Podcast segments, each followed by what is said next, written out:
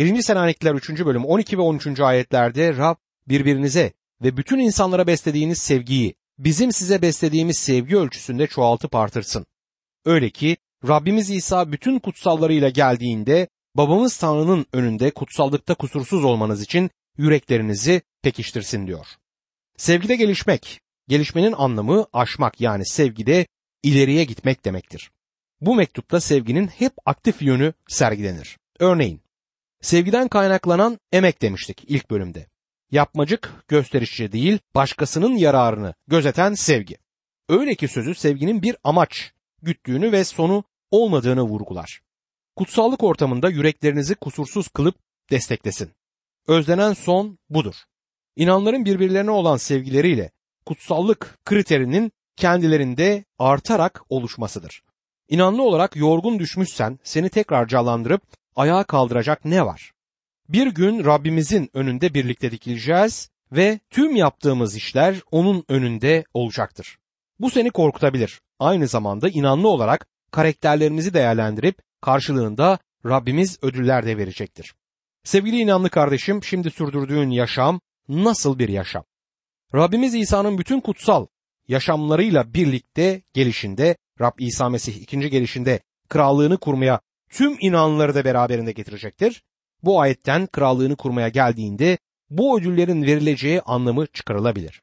Oysa bu olay gerçekleşmeden önce Mesih'in yargı kürsüsü önünde duracağımıza inanıyoruz. Yeryüzündeki büyük sıkıntı dönemi başlamadan önce inanlarını bu dünyadan alacağına iman ediyoruz. Ve sıkıntı dönemi sonunda inanlarıyla birlikte krallığını kurmaya geleceğine inanıyoruz. O zaman şu soru doğal olarak ortaya çıkacaktır. Ne zaman bize kutsallık ortamında kusursuz yürek verecek? İnanlarını dünyadan aldığında mı yoksa krallığını kurmaya yeniden geldiğinde mi? Yanıt bu bölümü anlamamıza bağlıdır. Rabbimiz İsa'nın bütün kutsal yaşamlarıyla birlikte gelişinde bu verilecektir. Grekçe'de gelmek veya belirtmek sözleri oldukça farklıdır.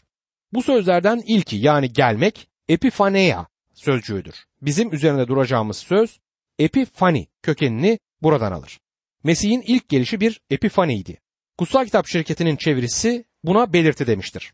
Titus 2. bölüm 11. ayette çünkü Tanrı'nın bütün insanlara kurtuluş sağlayan lütfu ortaya çıkmıştır diyor.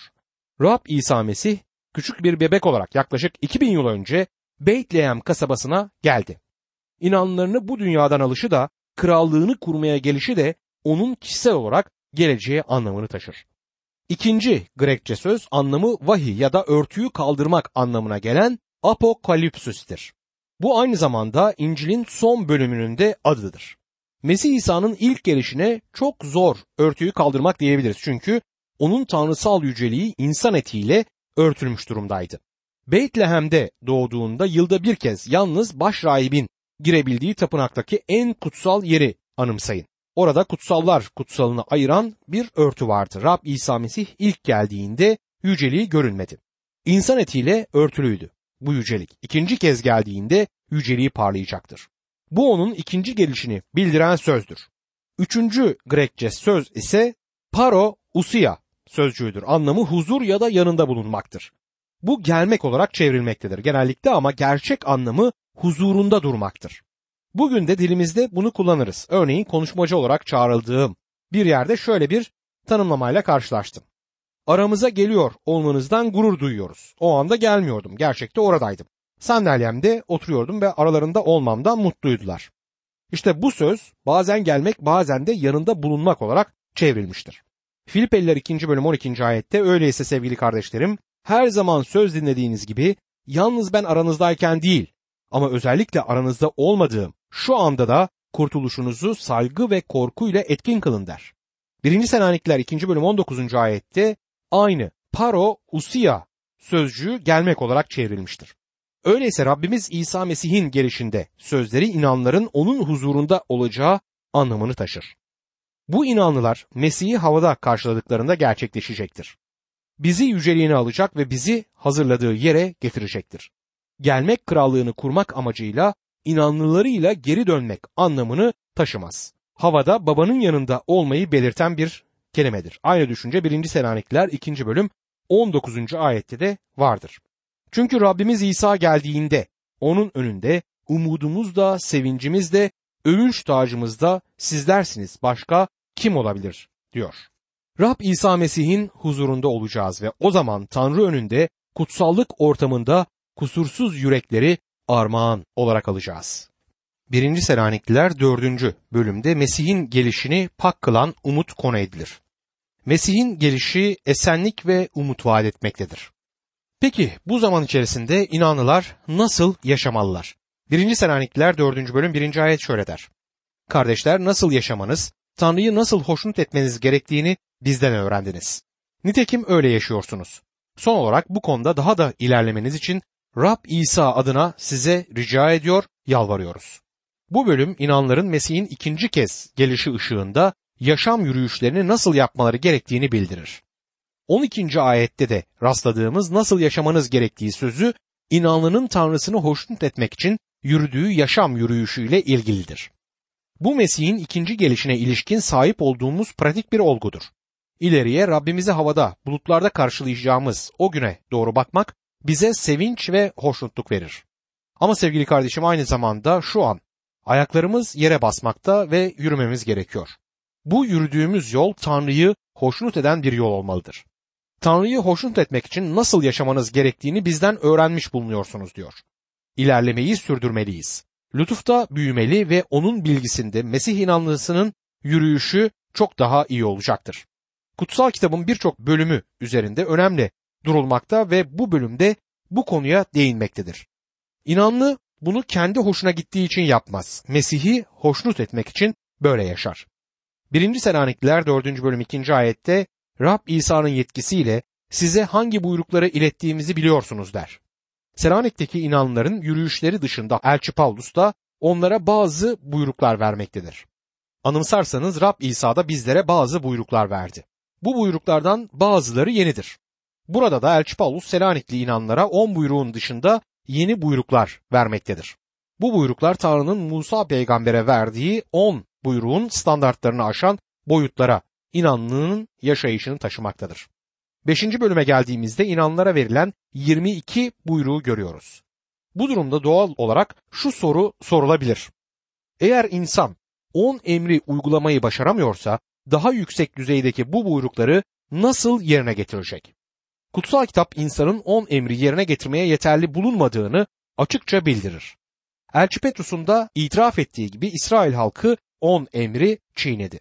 Elçilerin İşleri 15. bölüm 7, 10 ve 11. ayetlerde şöyle der. Uzunca bir tartışmadan sonra Petrus ayağa kalkıp onlara kardeşler dedi. Öteki uluslar müjdenin bildirisini benim ağzımdan duyup inansınlar diye Tanrı'nın uzun zaman önce aranızdan beni seçtiğini biliyorsunuz. Öyleyse ne bizim ne de atalarımızın taşıyamadığı bir boyunduruğu öğrencilerin boynuna geçirerek şimdi neden Tanrı'yı deniyorsunuz? Bizler Rab İsa'nın lütfuyla kurtulduğumuza inanıyoruz. Onlar da öyle. Eğer on emir buyruklarını yerine getiremeyecek durumdaysak nasıl inanlının yaşamına yönelik daha üstün boyutlardaki buyrukları yerine getirebiliriz? Kişi bunu yalnız başına başaramaz. Bu ancak inanlının içinde konut kurmuş olan kutsal ruhun gücüyle uygulamaya konulabilir. Elçi Pavlus'un inanlara bazı buyrukları var. Bizler yasa altında değiliz ama yasasız da yaşamıyoruz. Düzene yani disipline ihtiyacımız var. Aynı zamanda Mesih'e itaat ederek yaşamamız da gerekir. Bu bir sevgi ilişkisidir. Bizleri motive eden güç sevgidir. Rab İsa Yuhanna 14. bölüm 15. ayette şöyle der. Beni seviyorsanız buyruklarımı yerine getirirsiniz. 1. Selanikliler 4. bölüm 3. ayette ise Tanrı'nın isteği şudur. Kutsal olmanız, fuhuştan kaçınmanız diyor. Kutsal kılınmak sözü çok muhteşem anlam taşır. Ama korkuyorum ki genelde yanlış anlaşılmaktadır. Eğer kutsal kitabı baştan sona gözden geçirecek olursanız bu sözün değişik anlamlarda kullanılmış olduğunu da göreceksiniz. Mesih'e ilişkin kullanıldığında burada da bu anlamda kullanılmıştır. O bizim üzerimizdeki kutsal demektir ve sen bu seviyenin üzerine çıkamazsın anlamını taşır. Öyleyse bu artık günahsız olduk anlamına gelmez. Tanrı için seçildik, ona ayrıldık anlamını taşır. Örneğin Elçi Petrus Tanrı'nın kutsallarının kutsal ruhla konuştuklarını 2. Petrus 1. bölüm 21. ayette şöyle söyler. Çünkü hiçbir peygamberlik sözü insan isteğinden kaynaklanmadı. kutsal ruh tarafından yöneltilen insanlar Tanrı'nın sözlerini ilettiler. Ama bu kutsalların yaşamlarına baktığımızda bu kutsallıktan çok az eser görülmektedir. Örneğin Musa peygamber adam öldürmüştü. Davut harika mezmurlar yazdı ama o da katildi. Ama onlar kutsal kılınmışlardı çünkü Tanrı tarafına ait olmak için seçilmişlerdi. İnanlının kutsal kılınması kutsal ruhun işidir. Bu konuya ilişkin üç noktaya yeniden bakacağız çünkü bunlar önemli. Durumsal kutsal kılınmadır. Birincisi Mesih bizi kutsal kılan anlamına gelir. Seçilmişler arasındayız ve Mesih'i kabul ettiğimiz o andan sonra yeniden kurtarılacak veya kurtarılmaya gereksinimi olanlardan değiliz. Kim olduğumuz nedeniyle kabul görmedik. Mesih'in yaptıkları nedeniyle kabul edip kurtulduk. Bu kutsallık Mesih'te kusursuzluğu ifade etmektedir. Pratik kutsal kılınmada kutsal ruhun yaşamımızda işlemesi ve bizim yürüyüşümüzde kutsallığı üretmesi anlamını taşır.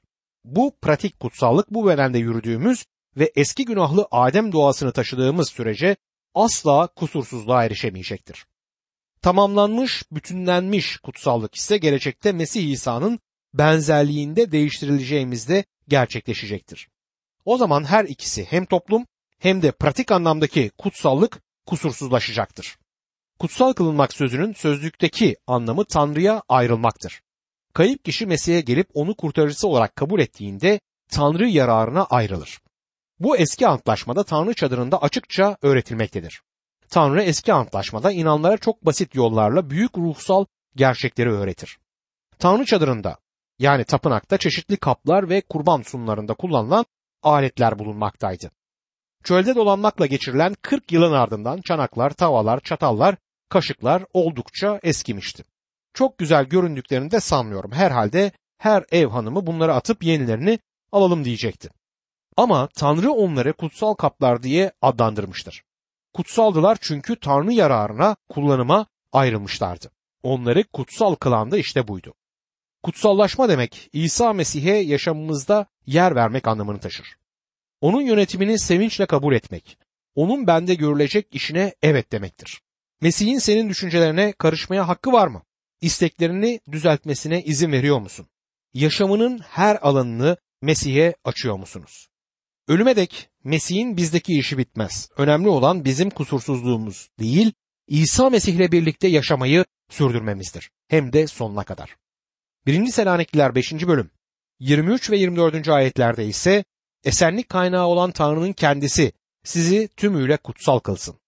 Ruhunuz, canınız ve bedeniniz Rabbimiz İsa Mesih'in gelişinde eksiksiz ve kusursuz olmak üzere korunsun. Sizi çağıran Tanrı güvenilirdir, bunu yapacaktır diyor Tanrı sözünde. Aynı yol kişilere de uygulanmaktadır. Kişi Mesih'e geldiğinde kurtulur. Kurtuldu ve artık Mesih'e aittir. Elçi Paulus Tanrı'nın istemi şudur. Kutsal kılınasınız demektedir. Sen kutsal bir amaç için kullanılmaya, Tanrı yararına ayrıldın. Her Tanrı çocuğu yalnızca müjdeciler, vaizler değil, her inanlı Tanrı yararına kullanıma ayrılmıştır. Böylece rastgele cinsel ilişkiden uzak durmak gerekir. Yalnızca Selaniklilerin Elçi Paulus'un nasihatine gereksinimi olduğunu düşünmeyin. Düşünmeyin ki yalnızca günah ve özellikle bedene ait günah işleyenler Selaniklilerdi. Yalnızca Roma İmparatorluğu döneminde rastgele cinsel ilişki günahı yaygındı diye düşünmeyin. Bugün şeytana tapanların büyücülüğün hızla arttığına tanık oluyoruz. Üzerlerinde sihirli muskalar taşıyanlar, uğur için at nalından medet umanlar, üfürükçülerin kapılarında kuyruk oluşturanlarla dolu bir dünyada yaşıyoruz. Gazetelerin günlük sayfaları yıldız fallarıyla süslü. Güne bu fala bakarak başlayanlar çoğunlukta. Bunların hepsi de şeytanın işidir. Ve bu günahlara rastgele cinsel ilişki, zina her zaman katılır. Günün büyük dramlarından biri de birçok yerde ruhsal hizmet veren kişilerin bu günaha sürüklenmesidir. Bizler Tanrı yararının kullanımına ayrılmış kişileriz.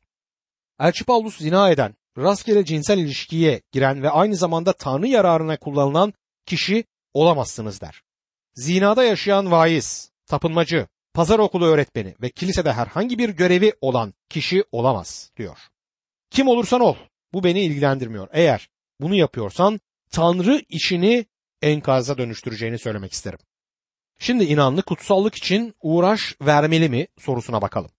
Elbette Ama sen ve ben anlamalıyız ki yalnız Mesih aracılığıyla Tanrı tarafından kabul edilen olabiliriz. Elçi Paulus kutsal kılındık. Bu yüksek aşamaya getirildik. Tanrı yararının kullanımına ayrıldık der. Peki ya şimdi ne olacak? 1. Selanikliler 4. bölüm 4 ve 5. ayetler. Her birinizin Tanrı'yı tanımayan uluslar gibi şehvet tutkusuyla değil, kutsallık ve saygınlıkla kendine bir eş alması diyor. Selanikli inanların çevreleri cinsel ilişki ve dini karmaşa taşıyan paganlarla doluydu. Seks Grekler arasında bir dindi. Korint kentine varıp bunu bulmak mümkündü ama oraya bile gitmeye gerek kalmazdı. Hemen yanı başlarında Selanik'te bu sektör vardı. Elçi Paulus İncil'in buyruklarına göre bir yaşam yaşıyoruz diyor. Tanrı'ya hizmet edip günahta yaşayamazsınız. Tanrı bunu asla kabul etmez. Öyle ki her biriniz kendi bedenine kutsallık ve onurla egemen olsun. Günümüzde yaşanan moral çöküklüğü şaşırtıcı boyutlara ulaşmıştır. Batı ülkelerinde bir üniversitede öğretmenlik yapan bir dostum, erkekler koridoruna Sodom, kızlar koridoruna da Gomorra adını verdi. Zavallı çocukların tek bildiği seks. Sevgiden haberleri bile yok. Tanrı beden evlilik ilişkisinde saklanmalı der ve bunu hem erkek hem de kadın için geçerli kılar.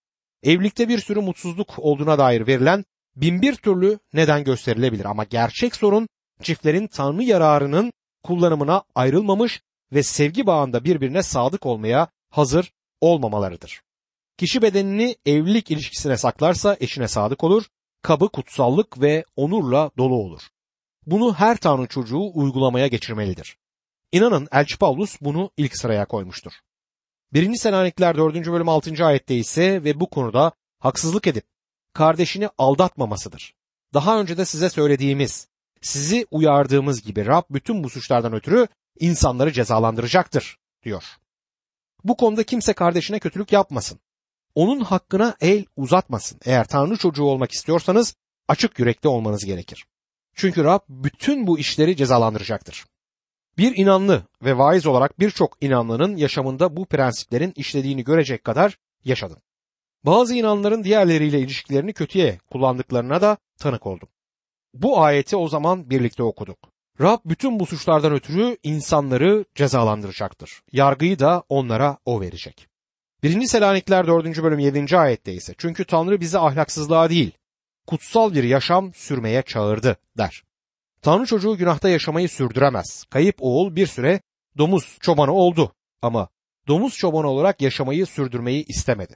Kaybolan oğul öyküsünü İsa Mesih şöyle anlatıyor. Bir adamın iki oğlu vardı. Bunlardan küçüğü babasına, baba varlığından payıma düşeni bana ver dedi. O da varlığını onların arasında böldü. Aradan çok geçmeden küçük oğul her şeyini toplayıp uzak bir ülkeye göç etti. Orada aşağılık bir yaşama dalarak neyi varsa saçtı savurdu. Elindeki her şeyin altından girip üstünden çıktıktan sonra ülkeye kırıcı bir kıtlık geldi. O da yoksulluk çekmeye başladı. Gitti ülkenin yurttaşlarından birine yanaşma oldu. Adam da onu çiftliklerindeki domuzları gütmeye saldı. Delikanlı domuzların yediği keçi boynuzlarıyla karnını doyurmak istediyse de kimse ona bir şey vermedi. Aklı başına gelince kendi kendine babamın bir sürü emekçisinin iyice yiyip doyduktan sonra bile arta kalan ekmeği var dedi. Oysa ben burada kıtlıktan kırılıyorum. Kalkıp babama gideyim. Göğün katında ve senin önünde günah işledim baba diyeyim. Bundan böyle oğlun olmaya yaraşır biri değilim. Bana emekçilerinden biri gibi davran. Kalkıp babasının yanına vardı. O daha çok uzaktayken babası onu görüp acıdı. Koşup boynuna sarıldı. Derin özlemle onu öptü. Oğul da ona göğün katında ve senin önünde günah işledim baba dedi. Bundan böyle oğlum diye tanınmak bana yaraşmaz. Ama baba uşaklarına şöyle buyruk verdi. Çabuk olun. En seçkin giysiyi getirip ona giydirin. Parmağına yüzük takın. Ayaklarına pabuç geçirin. Besil danayı buraya getirip boğazlayın. Yiyelim, eğlenelim. Çünkü bu oğlum ölüydü, şimdi yaşıyor. Yitikti ama bulundu. 1. Selanikler 4. bölüm 8. ayette ise dolayısıyla bu çağrıyı reddeden kişi insanı değil size kutsal ruhunu veren Tanrı'yı reddetmiş olur der. Tanrı çocuğu kutsal ruhta kalır. Günahta yaşamayı sürdüremez çünkü kutsal ruh kutsal ruhtur. Tanrı çocuğunu öz yaşamında kutsallığın özlemini duyduğu vakit kutsal ruh gelecektir. Kutsal ruh yalnızca Tanrı için yaşanan yaşamda vardır. Elçi Paulus'un Galatyalılara mektubunda Tanrı çocuğunun bedeninin günahında yaşamadığını, yaşamında ruhun ürününü verdiğini görürüz. Romalılar mektubunda Elçi Paulus bunu açıkça Romalılar 8. bölüm 3. ayette ifade eder. İnsan benliğinden ötürü güçsüz olan kutsal yasanın yapamadığını Tanrı yaptı. Öz oğlunu günahlı insan benzerliğinde günah sulunusu olarak gönderip günahı insan benliğinde yargıladı diyor. Niçin? Ruhsal yasa yanlış mı? Hayır. Ruhsal yasa yanlış değildir. On emir yanlış değil. Sorun kişidedir. Ruhsal yasada değil. Kişi ne on emrin seviyesine ulaşabilir ne de yeni antlaşma buyruklarını yaşayabilir. Ve hatta bu buyrukları tutamaz da. İnanlının içindeki kutsal ruh ona Tanrı için yaşanan yaşamı olanaklı kılacaktır. Tanrı kutsal ruhu her inanlıya verdi. Kutsal ruh kişi kurtulduktan sonra aranılacak nesne değildir. Kişi güvenini Mesih'e bağladığında Tanrı ruhu kişide konut kurar. Elçilerin İşleri 19. bölümde Elçi Paulus'un Efes'e varışında inanlı olduğunu söyleyen ama kutsal ruhu almamış kişilerle karşılaştığını okuyoruz. Kurtuluşlarında kutsal ruhu alıp almadıklarını elçi onlara sorar. Böylesi bir şeyi şimdiye dek duymadıklarını söylüyorlar. Bu kişiler Paulus'a yalnızca Yahya'nın vaftizini duyduk diyorlar. Elçi Paulus İncil'i onlara bildirir, kurtulurlar ve kutsal ruhu alırlar. Kutsal ruhu yalnızca iman edip Mesih'e gelince alabilirsin. O anda kişi kutsal ruhu alır ve kutsal ruhla vaftiz gerçekleşir ve inanlının bedenindeki yerini orada çalışmak üzere alır. Kişi bu olayın ardından ruhun çeşitli doluluklarını alabilir. Ama en önemli olan kutsal ruhu almaktır. Kutsal ruhun kalıcılığıdır. Yalnız kutsal ruhun içimizde olması bizi kutsal yaşam yaşama olanağını sağlayacaktır.